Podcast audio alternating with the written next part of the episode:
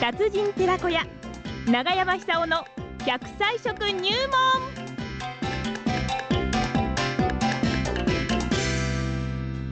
さあそれでは奈良浜出身食文化史研究家長寿食研究家永山さんさんにお話を伺ってまいりましょうかね今日の食材は何でしょ うか長山さんおは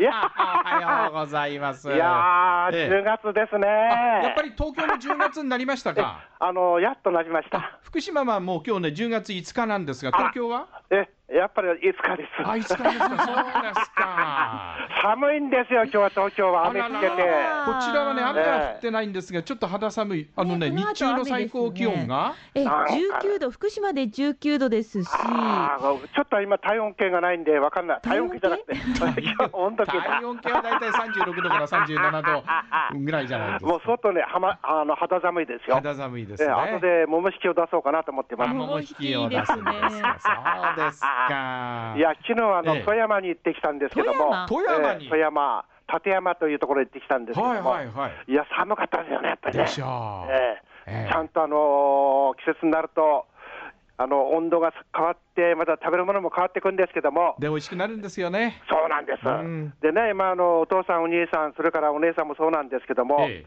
目がくたびれてる目、目の白を訴える方が増えてるらしいんですよ。はこれはね、考えてみればなんか、よくばっかりの感じしますよね。あ。はい。だって会社は、会社に行けば、あれじゃパソコンつ、もう明日から晩まで使ってんじゃないえでえすか。えええそれでこう、自分の時間になって、今度あれ、あれでしょえ。うん。スマホ。あ、スマホね、スマホ、ええそうそうそそううす。るともう目酷使ですよ。そうですよでね。しかも、ええああいうこの、えー機械を見るためには、あの集中力、目の集中力要求されますよね。はいはいはいと同時に、首が常にこう前傾姿勢になってしまうんですよなね。るほど。肩こるんですそようね。そう、肩こるし、えあの血液の循環うまくいかなくなってしまう。はい。でさらにですね、あの目が眼球の中のあのいろんな成分が酸化しやすくなってしまう。うん。で酸化という、これは進むと、まあ、病気になってしまうわけですけども、はい緑内障とか白内障とか、四分症とか、いろいろありますよね。私、非分症なんですよ。蚊が飛んでるんですよ。あら左目。あらあらあらあうらん。あのね私もあの一生懸命こう活字活字っていうか、あの僕は原稿って今でも手書きなんですけども、えもうさあの仕事が殺到して、ですねはい1週間くらいぶっ続けて書いたことあるんですよ、えええええで見事に四分症になりましたね。え。ああ、やっぱりこう、ストレスとか疲れとかでなるんですかなりますね、はいそこでですね、あのー山形の人に、うん人に教えられてあの、頭に残っていたことがあったんですよ。それ山何形かって山形の人じゃないといけないんですか山形の人。はい。でね、ぶど山ぶどうの汁を飲みなさいって言われましたえね。え。それで飲んだんですよ。はい。そしたらあの、まあ、僕の場合はそれにあの梅酒とか酢を入れたり、あはのい人参ジュース入れたりしたんですけども、1週間で綺麗に治りましたね。非分症がええ、つまりあんあの共通して含まれている成分はアントシアニンという抗酸化成分ですよね、はあはあはあはあ濃厚に含まれてるんですよ。なるほど。いやー、食べ物の力っていうのを実感しましたあ、ね。そうですか。それと同じような成分がええほうれん草にも含まれてます。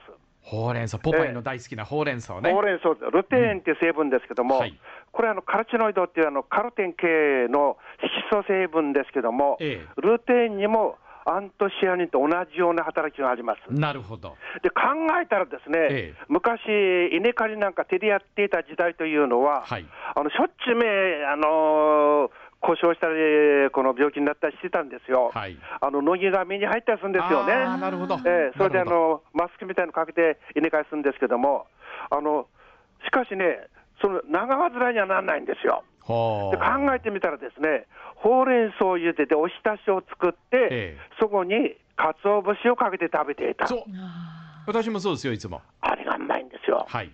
あの甘みが強くなる。そう、醤油かけるでしそうょそうそうそう。で、ご飯の上に乗っけて食べたりしたら、これはうまいんですそうやよって。食べてます、そうやって食べてます。ええはい。で、考えたらですね、ええあのーそうルテインっていうほうれん草に含まれている目の神経とか目のお組織を守る成分は、DHA、つまり、ドコサイキサン酸って、これ、あの難しい話ですけども、あのはいカツオにもともと含まれてますよね、うんあの頭の物忘れを防ぐ成分です。はい。でこれがあのほうれん草のルテインっていう成分の働きを2倍にも3倍にもするんですよ。ええですから、昔のお母さんとかお姉さんもそうなんだけども、はいお父さんとかおじいさんとか、目がこう遠目が消えたっていうのは、そういう食べ方もあったと思いますね。なるほど。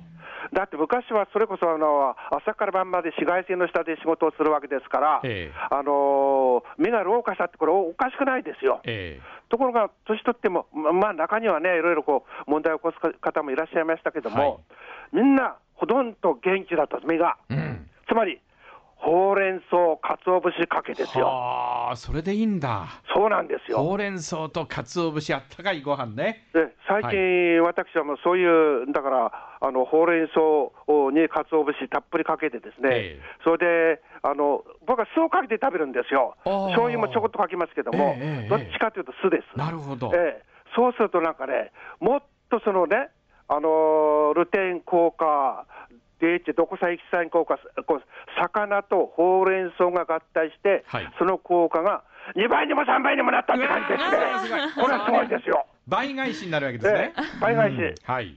えーそういうわけで、えなんか目が見えすぎて困っちゃってるって感じで、言い過ぎて困っちゃったる。なるほど。だってあの鰹節かけるわけですから、ええ鰹節にはタウリンっていう成分も含まれてますし、はいタウリンなんか昔、忍者がタウイカを食べてタウリン取って、はいそれで夜間トレーニングしたと言われるくらいですからね。へえ。忍者必須なんですええね。私もそろそろ忍者になれるかもしれません。忍者にね。もうなってますよ、忍者に。 82歳のほほうれん草忍者。いや、いいです ね。ほうれん草食って忍ほう者れにんな草れる。鰹節ですよ。うーん。そうやってやっぱりね、はいあのせっかく長生きできるようになったんですから、え元気に長生きして楽しんでほしいんですよ。そうですよえね。えで目を老化しない、いさせないようにして、ええあの綺麗な風景とか、はい。美しい絵画であるとか、うん。日本の女性はあのいくつになっても美しいですから、はい。なんて男と回って幸せだったんだろうと実感してほしいと思いますよそうね。ですよね。そうです。うんえね、私も疲れた時には街に出てね、ええあのー女性を目で追うようにしてるんです よ。あのね、ええ本当にあの関心なくなったら老化が始まあのおっしゃる加通り加速するってやってます。おっしゃる通りですえよえ。そうです。ね。でこれ、触女って性いきまだっせてんけ同どね、歩いてじでる人す触っよねちゃ。いけません。目で追うぐらいなら、山さんいいでしょそううん大田さんにとっては目のこれが保養効そうそう果ほうれん草よりも何よりもそうそう。いやいやいや、いや、ほうれん草に鰹節に、えそうーそ街うそにうそ出うて、えー女性を目で追うっていうそうですね。。それが一番ですね。あのーええねえええー電子時々あの柱の影からね。あら怪し いわ電子柱の影いや な何やってんですか何を大丈夫ですかー邪魔しちゃいますよ大丈夫ですよ。